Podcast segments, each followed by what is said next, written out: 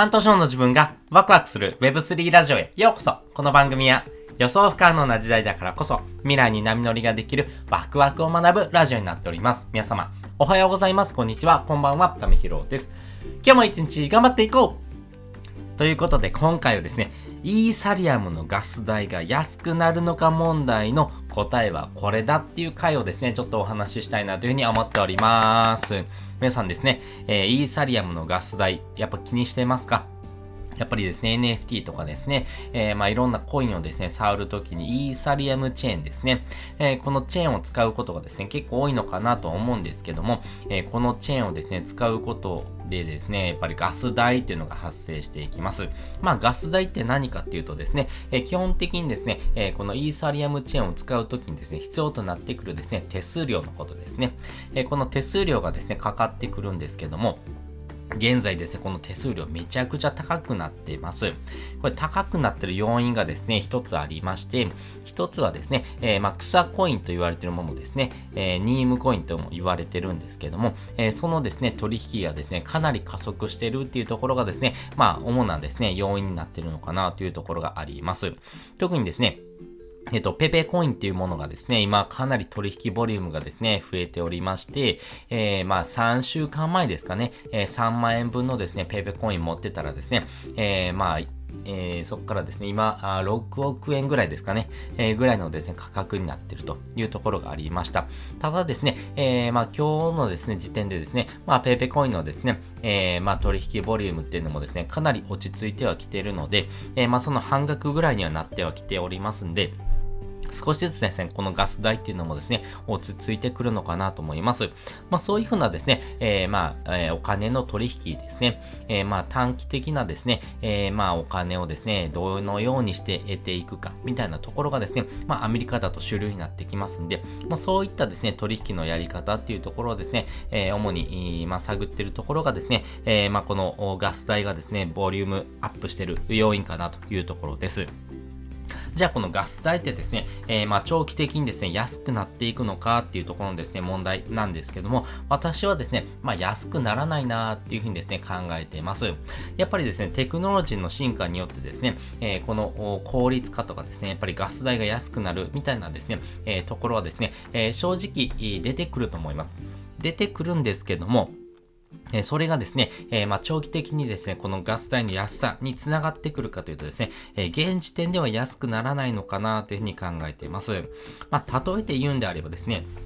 あの、仕事がですね、できる人ってですね、例えばメールの返信がめちゃくちゃ早い人もいますよね。まあそういう人がですね、メールの返信をするとですね、えー、メールのやり取りがですね、えー、今までですね、1時間かかってたと思うんですね、40分になってですね、あ、30分になって、みたいなですね、えー、時間が減っていくことってあまりないですよね。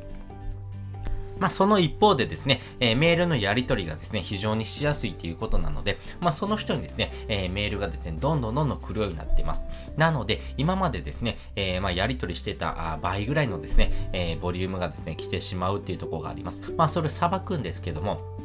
なかなかですね、その裁くスピードに応じてですね、えー、そのメールのボリュームっていうのもですね、増えていく。まあその相関関係にですね、あるなというふうに私は見ているので、やっぱりですね、えー、いろんなツールを使ってですね、効率化を図っていくっていうのもですね、えー、非常に大事にはなってくるんですけども、一定のところまで行くとですね、えー、どうしてもですね、効率化っていうところ以上のですね、えー、まあ、お仕事のですね、ボリュームが来てしまうというところがあります。なので、いつもですね、えー、まあ、メールの返信がですね、早い人がですね、えメールのやり取りが減るどころかですね、それ以上になってくるというところがあります。これもですね、まあ、イーサリアムガス代とですね、えまあ、近しいのかなと思ってまして、まあ、イーサリアムを使うっていうところでですね、非常に使いやすいんですね。そして、えそのテクノロジーの進化によってですね、えより使いやすくなってくるんですけども、えこの、え、より使いやすくなってくればくるほどですね、えこのイーサリアムを使う人もですね、増えていきますんで、おのずとですね、えガス代が安くなってもですね、え利用者が増えることによってですね、えまあそのガス代がですね、安くなる一方で、えその短期的にはですね、え部分では安くなるかもしれませんけども、長期的に見たらですね、全然安くならないな、みたいなところにですね、陥るのかなというふうに思っております。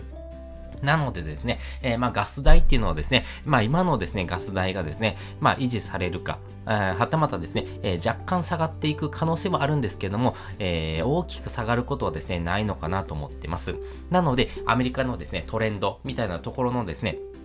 移り変わりとですね、えー、まあ、合わせてですね、そのガス代のですね、移行っていうのがですね、変わってくるんですけども、えー、短期的に見たらですね、まあ、安くなる可能性はあるんですけども、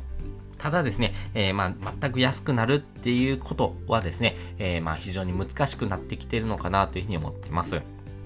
なので、このイーサリアムのガス代っていうところはですね、まあ、レイヤー1からですね、レイヤー2、要はですね、えー、まあ、メインのですね、えー、道があったらですね、その速道みたいなのをですね、作っていかない限りですね、なかなかですね、えー、このガス代の流れっていうのがですね、滞ってしまいますんで、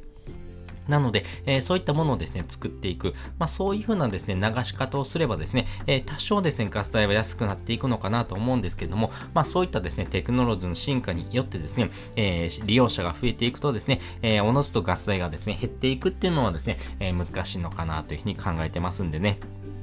なので今のガス代っていうところがですね、まあベーシックな形になってくると思いますんで、まあそのやりとりというところと、アメリカのトレンドのですね、移り変わりというところでですね、ある程度落ち着いてきたタイミングでですね、えー、まああなたがですね、やりたいようなですね、えー、取引とかですね、まあそういったものをしてもらうのがですね、いいのかなというふうに思っております。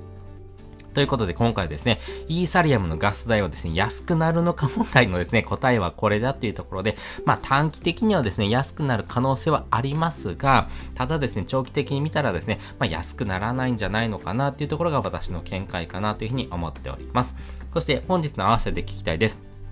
本日のですね、合わせて聞きたいはですね、テクノロジーはですね、あなたの選択肢を増やす理由っていうテーマのですね、えー、リンクをですね、概要欄に載せております。やっぱりですね、このテクノロジーの進化によってですね、あなたがですね、今までできなかったことができるようになってきたっていうのもですね、えー、まあ大きなですね、進歩になっています。まあそれがですね、あなたの生活の一部になってるってこともですね、往々にしてあります。まあ例えばですね、